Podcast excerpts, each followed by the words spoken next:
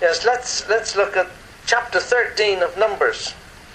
The spies explore Canaan.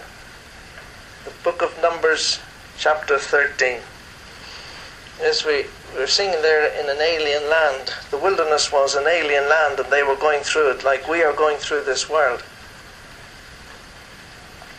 So, Numbers chapter 13. I think we'll read the whole chapter. We can cut some bits out as we go along, perhaps.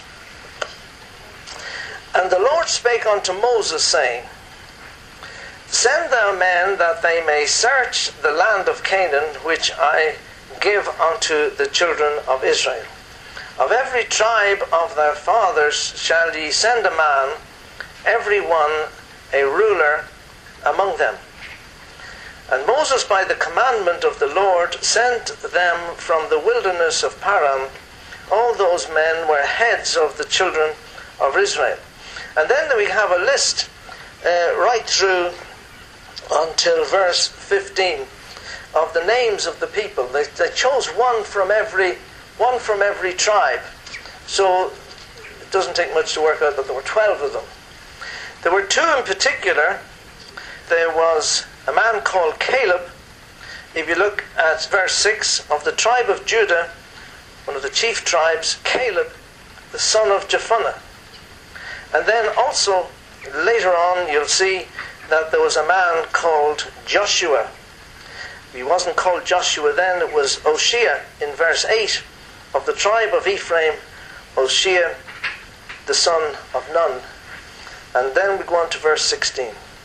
And these are the names of the men which Moses sent to spy out the land. And Moses called Oshea, the son of Nun, Joshua. And Moses sent them to spy out the land of Canaan, and said unto them, Get you up this way southward, and go up into the mountain, and see the land what it is, and the people that dwelleth therein, whether they be strong or weak, few or many, and what the land is that they dwell in, whether it be good or bad, and what cities there be that they dwell in, whether in tents or in strongholds and what the land is, whether it be fat or lean, whether there be wood therein or not. And be of good courage, and bring of the fruit of the land. Now the time was the time of the first ripe grapes. And so they went up and searched the land from the wilderness of Zin unto Rehob, as men come to Hamath.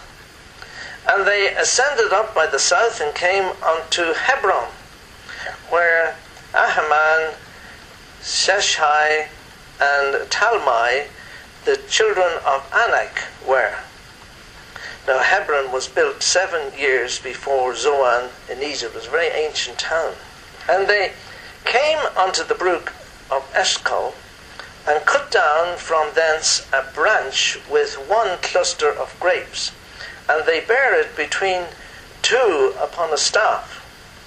And they brought of the pomegranates and of the figs. And the place was called the brook Eshcol because of the cluster of grapes which the children of Israel cut down from thence. And they returned from searching of the land after forty days.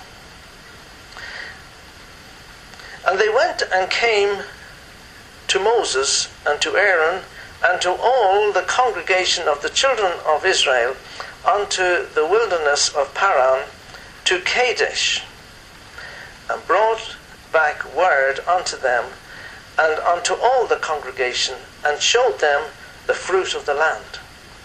And they told him and said, We came unto the land whither thou sentest us, and surely it floweth with milk and honey, and this is the fruit of it. Nevertheless, the people be strong that dwell in the land, and the cities are walled and very great, and moreover we saw the children of Anak there. The Amalekites dwell in the land of the south, and the Hittites, and the Jebusites, and the Amorites dwell in the mountains, and the Canaanites dwell by the sea, and by the coast of Jordan. And Caleb stilled the people before Moses and said, Let us go up at once and possess it, for we are well able to overcome it. But the men that went up with him said, We are not able to go up against the people, for they are stronger than we are. And they brought up an evil report of the land which they had searched unto the children of Israel, saying, The land through which we have gone to spy it out is a land that eateth up the inhabitants thereof. And all the people that we saw in it are men of great stature. And there we saw giants, the sons of Anak, which come of the giants. And we, and we were in our sight as grasshoppers. And so we were in their sight. And just that's all we'll read today. The story does go on into the next chapter, but I think we've enough to, to go on with there. You know, when we're studying the, the stories and uh, events in the Bible, I think it's important that we sometimes look back into see what happened beforehand. Because sometimes the events are not exactly as they perhaps appear to be at first hand.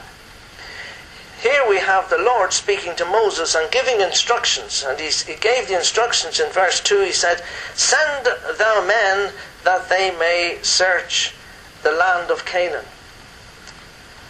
And so uh, Moses decided that he would obey this command and get the people out to look over the land of Canaan. On the face of it, it seemed a very practical idea, doesn't it? If you're going to attack a country, it's a good idea to perhaps get spies in there for a while to suss out the opposition, as they say, and to find out the, the correct strategy to, to go and attack that land. and to go into the land of Canaan here. And in, God says in uh, chapter 2, He says, The land which I give unto the children of Israel. That's an important thing. God said, I'm going to give this land to the children of Israel. And so 12 men were chosen, one from every tribe, every man a ruler of that particular tribe. So they were important men, these men that were sent out. They weren't just any old person from the tribe. They were men who were rulers, they were important, they were respected, because they had a responsible job to do. The future of Israel depended on what these men found in the land of Canaan. And in verse 3, Moses, by the commandment of the Lord, sent them from the wilderness of Paran. All those men were heads of the children of Israel. And then, as I said, there followed a list of all these people.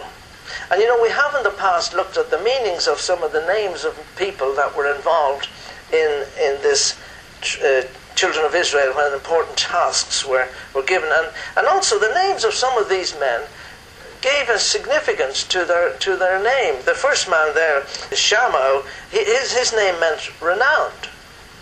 He was respected. He was a renowned man. Another one, Shaphat, meant judged. He was a man who, who, who would judge up a situation and presumably give a correct meaning to the whole thing. And then Caleb's name meant dog or dogged, and he was he was a good man too, and so on. But unfortunately, most of their names who who would have given thee a feeling that they were men that you could have trusted, they didn't really live up to their names in this particular circumstances. Joshua, his name was Hoshea, but he was given a new name by Moses. He said, You're going to be called Joshua now. And his name meant salvation, salvation of the Lord. Same name, Joshua is the same name as Jesus. And we know that Joshua was a type of Christ because he, he brought the people from the, from the wilderness into the land of Canaan. It means salvation is of the Lord. And uh, in Hebrews 4, verse 8, we see that Joshua was, certain aspects of Joshua's life showed aspects of what the Lord Jesus Christ was going to do for his people. But sadly, we shall see, except for two of these men, the other ten failed miserably. Miserably. Well, in verses 17 to 20, he gives their final instructions as to where they should go and to find out whether the land was a good land or whether it was a land which flowed with milk and honey, whether the inhabitants lived in tents or whether they were in walled cities, whether we were going to be able to attack and overcome them. He gave them all their instructions. And in verse 21 it says, So they went up and they searched the land. They walked through it. They probably kept in small groups, maybe just in twos, and they went throughout the whole land because if they'd gone in just 12 of them all together, it would have been a bit silly. They would have been noticed fairly well. But they went in small groups, presumably, out throughout the whole land. And they returned after 40 days. 40 days, 40 in Scripture is a time of testing. You know, all the things that happened in 40s. You know, Israel were in the wilderness for 40, 40 years. Jesus was tempted 40 days. And, and Moses was 40 years before he went back to lead the children of Israel out of Egypt. So they, they were there for 40 days and they had sussed out everything that was in the land. And they came to a place while they were there, a place called Eshcol, or they named it Eshcol after that, and they found this bunch of grapes. And they cut down the branch and they carried this amazing cluster of grapes on a staff between two of them. And they all arrived back with these men carrying these grapes. Others brought in pomegranates, others brought in figs. And they came, and you can imagine this as, as they arrived back at the camp. All of them arrived back safely. That was a good thing. Spying is a very dangerous occupation. And all Israel were waiting patiently, anxiously, because their future depended on whether they would go into the promised land or not. The report that these men were going to bring back was a very important thing.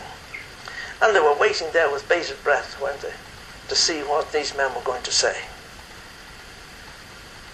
And it must have looked good when they saw these grapes coming. Two men having to carry this big cluster of grapes. And all the pomegranates and all these beautiful figs. Must have thought, this is it. This is, this is going to be good. And they started to give their, their, their report. They returned from searching the land after 40 days. And in verse 26, they went and came to Moses and Aaron and to all the congregation of the children of Israel. And they brought back word. And they told him and said, We came unto the land that thou sent us to. And you know, it is. It's flowing with milk and honey. It's, it's just as you said. It's flowing with milk and honey. And this is the fruit of the land. Look at these grapes. Look at these pomegranates. Look at these beautiful figs. Try them. You can imagine Moses in there and trying some of the grapes, can't you? And but then it says, nevertheless, nevertheless, the people be strong that dwell in the land. nevertheless. You know, we've all met nevertheless people, haven't we? You know, how I think, oh, everything's great. Oh, nevertheless, things are bad. People who always seem to be looking on the downside of things, nevertheless, the same type of people who say, in my humble opinion. You know, they're the same group of people. They're, they're the nevertheless people. Everything's great. Everything's as God said it was going to be. Oh, but nevertheless, you know, we're not going to be able to get in there. The people are too strong. You know what we saw? We saw giants. These children of Anak, these three big men, they were giants. And they, they appear to be the only giants there. But this is not, that's not what they said. The whole place is teeming with big men. They live in these big cities. And you know, we only looked like grasshoppers. They, they were going against what God had said. God had said, go in and possess the land. But they said, oh, it's flowing with milk and honey. Oh, nevertheless, we looked like grasshoppers in their sight. They were bringing God down to the level of them being like grasshoppers. In my humble opinion, those who can see all the good points, you know, we, we say, go and trust God. Live by faith. The Bible tells us to live by faith, to live not by, by sight, but to walk by faith. That's what Bible tells us to do. And these people were saying, ah, but you know, we have to be practical. We, ha- we can't just go off and, and, and accept God's word. We've seen these giants. Let's be practical about it. And you know, we come up against that in church work and in Christian things so often. We feel that it's the right thing for her to do, but then the people come and they say, ah, we have to be practical. You know, uh, Gladys Aylward came up against this, didn't she, when she was going to be a missionary? She, she knew that God had called her to be a missionary. She went around the missionary societies. Oh, she'd no proper training. You know, nothing like that. You have to be practical. And she was one of the greatest missionaries uh, we've ever had. But if she hadn't obeyed God, if she'd been practical, there were a whole lot of nevertheless people on the boards that she went to. It, you know, it, it, we come across it so often, and we need to be very careful. They searched out the land, if I could just find my place here. They had sorted out where they were going, and these people were still, nevertheless, they were saying, in their humble opinion, it would be foolish to go up and attack these people. God had said, go up and attack, but they said, they're giants. And you know, that's the way we should be very careful. That we don't have giants. What giant is stopping us putting our faith completely and totally in God? And you know, things got out of hand nearly here. But there was one man, one man, and it was Caleb. Caleb is one of the great characters in the Old Testament. Caleb had gone up and he'd looked around and he'd seen the giants, he'd seen the walled cities, he'd seen everything, but he came back and these men were, were saying that, oh, these giants were there and the walled cities were there and all. It's, it, Caleb said, listen, forget about all that.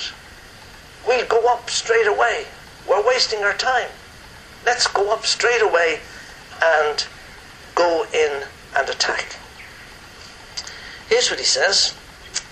And Caleb stilled the people. You see, these chaps were bringing back an evil report about the land.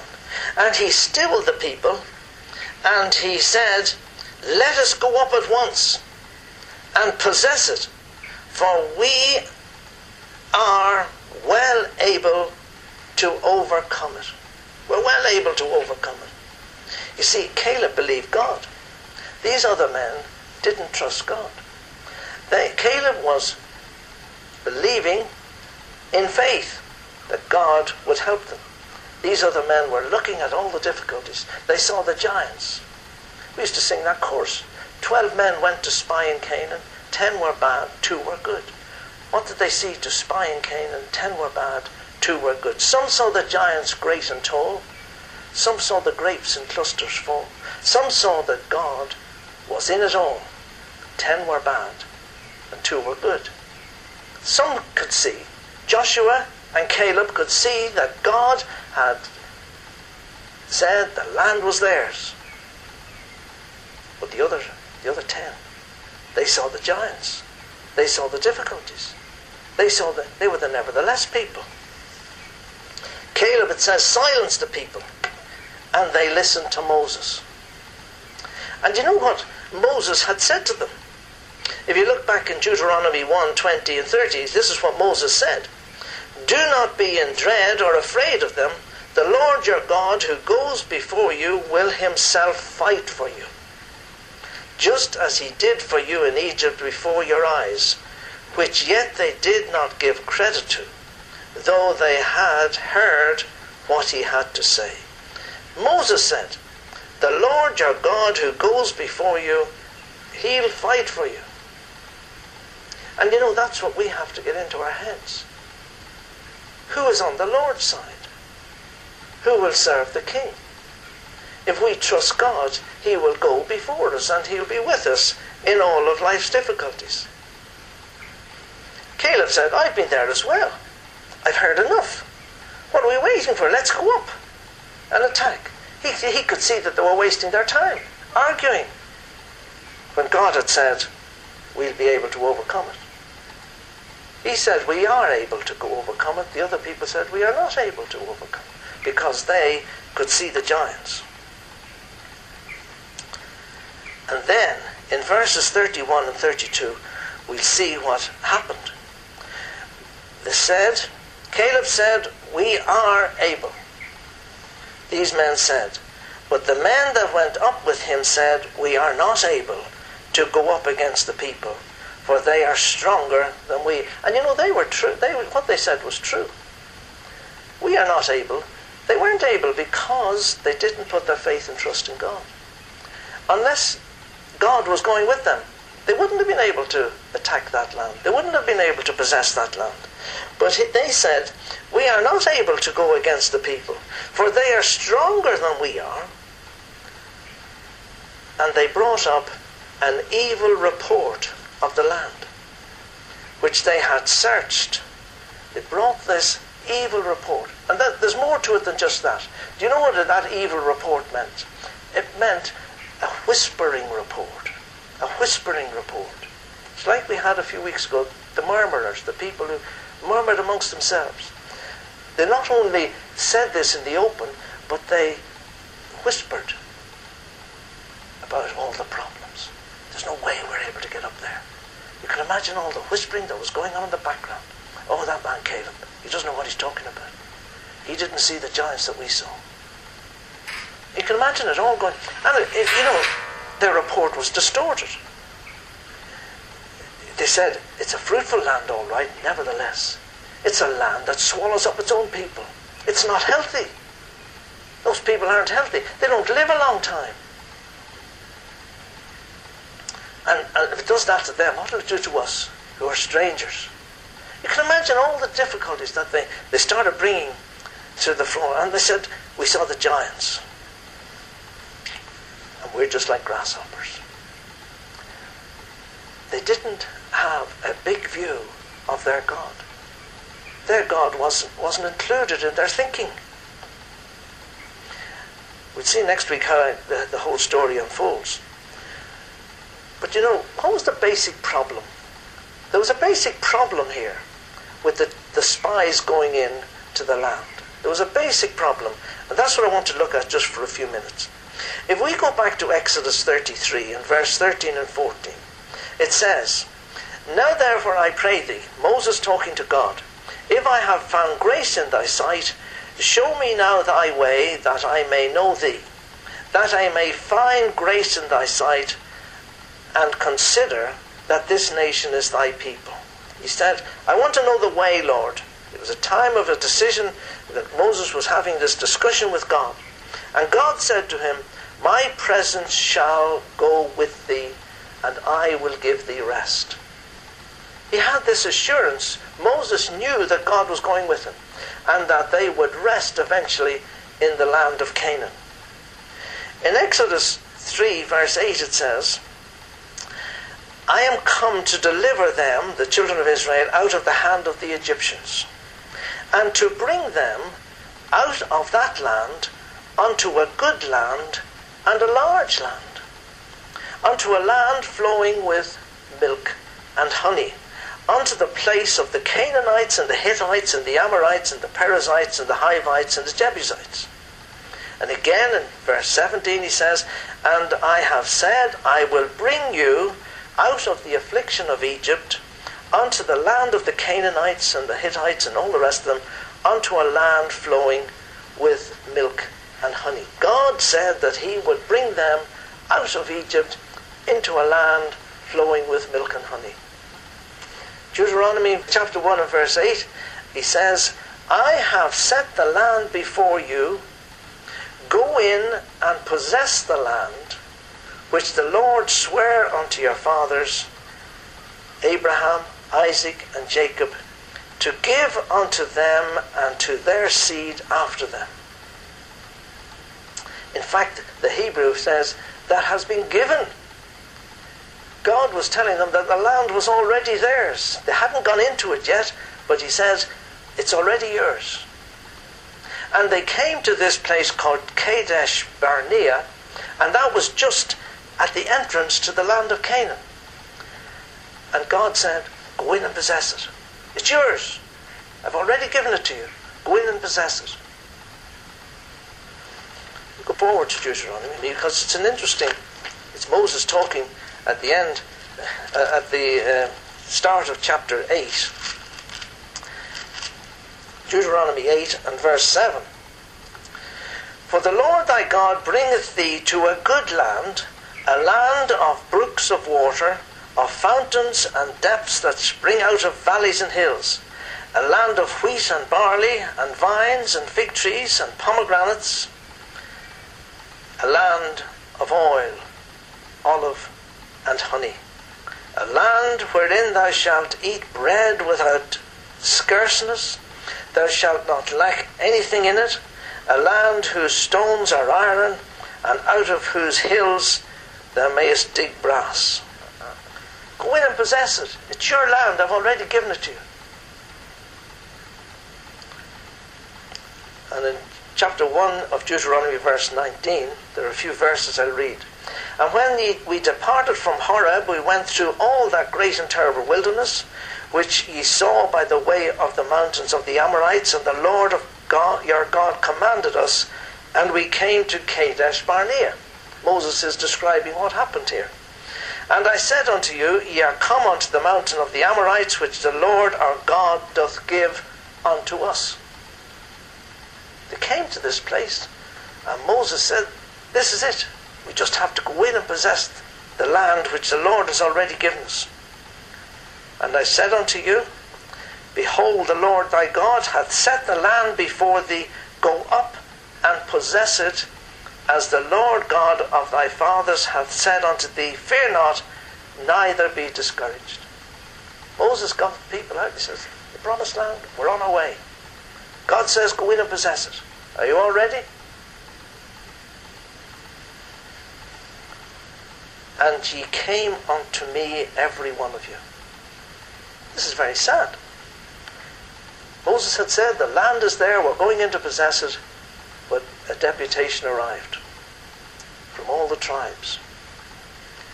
We will send men before us, they said, and they shall search out the land and bring us word again by what way we must go up and into what cities we shall come.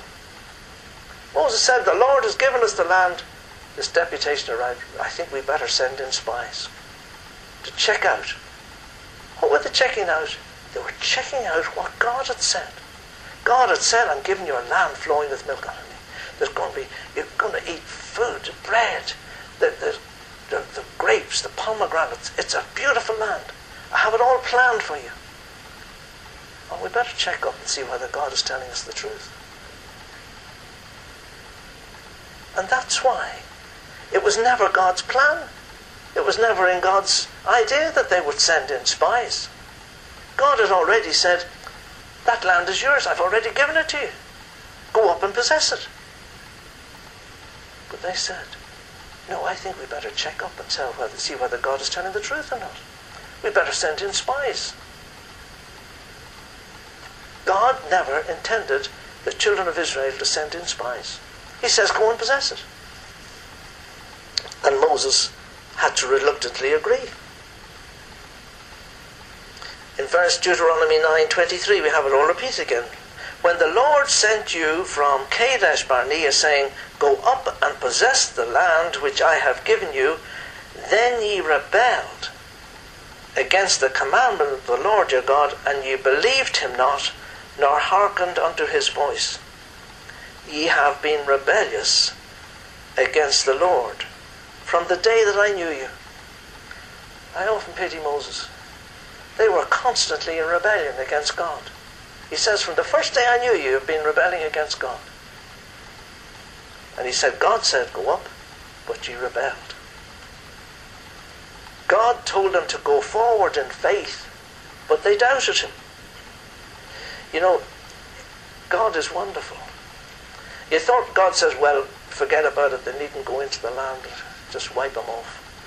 No, he permitted them to send spies. He said to Moses, Well, go ahead, send the spies. land, but their hearts were not right with God, and they rebelled. They brought back a report, and they said, We came back, the land flows with milk and honey, but nevertheless, the people are too strong for us. It was a complete waste of time. They came back and said, The land is flowing with milk and honey, but God had already said that. God said that the land was going to be theirs. You know, we need to be careful. Satan will come and make us start looking at the practical things instead of walking by faith and not by sight. Nevertheless, if Satan comes in so often into our lives, God says, Trust me, do my will. But that's not practical. Beware of the nevertheless of Satan, of doubting God. We should walk by faith and not by sight. You know, this was the problem with Israel all through their lives. They couldn't get round the idea that God had said that He would always be there and His presence was with them. They wanted to see things, they wanted practical things. And you know, you and I can be got like that. We want to see practical things instead of walking by faith. You know, if you go over to Samuel, 1 Samuel chapter 8, we have an interesting story. 1 Samuel chapter 8 and verse 19.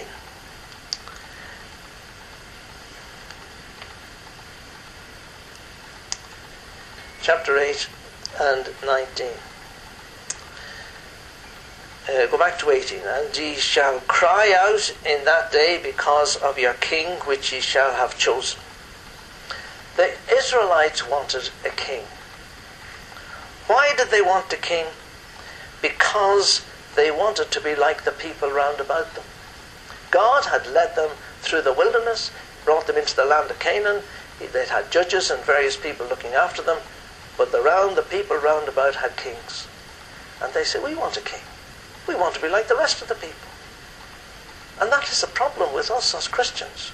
We want to be popular. We want to be like the rest of the people. But you know, we, we're different. We should be different because our citizenship is in heaven. We're heaven bound. We're not earth bound. And what happens?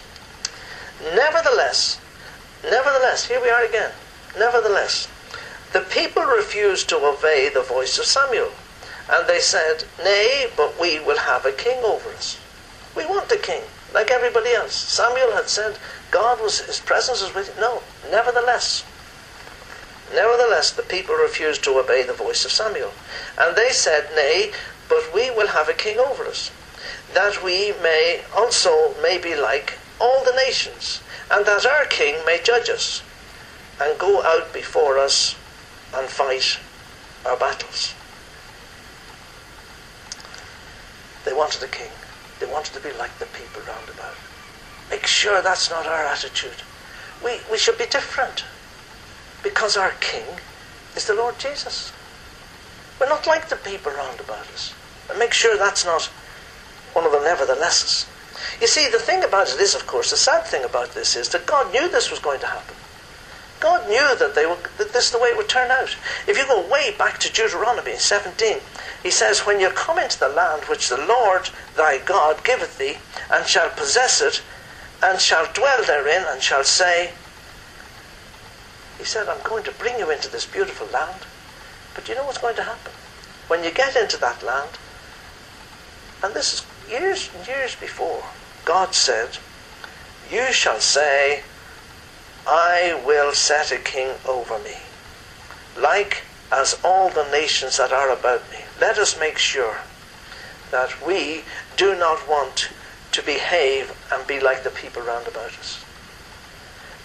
God said before they even went into the land, He said, I know what's going to happen. When you get into this land, you're going to rebel against me. You're going to want a king. And you know, if you read that story in, in Samuel, Samuel was very cut up. Samuel was really, he, he went to God and he says, These people have rejected me. God says, No, no, don't, don't. It's not that, Samuel. They've rejected me. That was the crux. Their heart wasn't right with God. Let us be careful as to our, our doctrine, what we believe, and all the rest of it, that we don't turn out like the people of the nations round about us. Let's not be like the nations round about us. In, in, in our church doctrine, don't let us just go along with things because it's the popular thing to do. Search the scriptures and test things. Time is really gone. I was going to go into uh, talk a little bit about Gideon. Gideon put out fleeces. God had said to him, "You're going to, you're going to be uh, uh, get rid of the, the bondage in which the, the enemy has the children of Israel.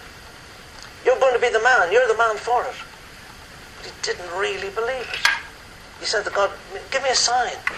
And you know, he put out the bit of wool. One time the wool was wet and the ground was dry. The next time the, the ground was wet and the wool was dry. But didn't need to do that because God had already said to him, You're the man. You're the man. Let's put our faith and trust completely and totally in God. You know, people like signs. They even came to Jesus. Some of the, the when he was walking through uh, Galilee preaching and doing wonderful miracles, these people came up to him and said, "We want to, we want a sign. Give us a sign that you're the person you say you are." And he says, No, I'm not going to give you a sign. In fact, the only sign I'm giving you is the sign of, of Jonah. As Jonah was three days and three nights in the belly of the whale, so the Son of Man is going to be crucified, dead, three days and three nights. It's the only sign he gave. You see, we all want tangible evidence. But that's not the way the Christian life works. We walk by faith and not by sight. It's a spiritual walk. You know, the sad thing about it, God graciously allowed Moses to send the spies out, with disastrous results, which we'll see next week. And they left Kadesh Barnea, just on the edge of the promised land, just ready to walk in. They turned, went back into the wilderness. It was 38 years before they got back to Kadesh Barnea to start their journey into the promised land again. They had all that wasted, wasted time. Oh, let us not waste our time for the Lord.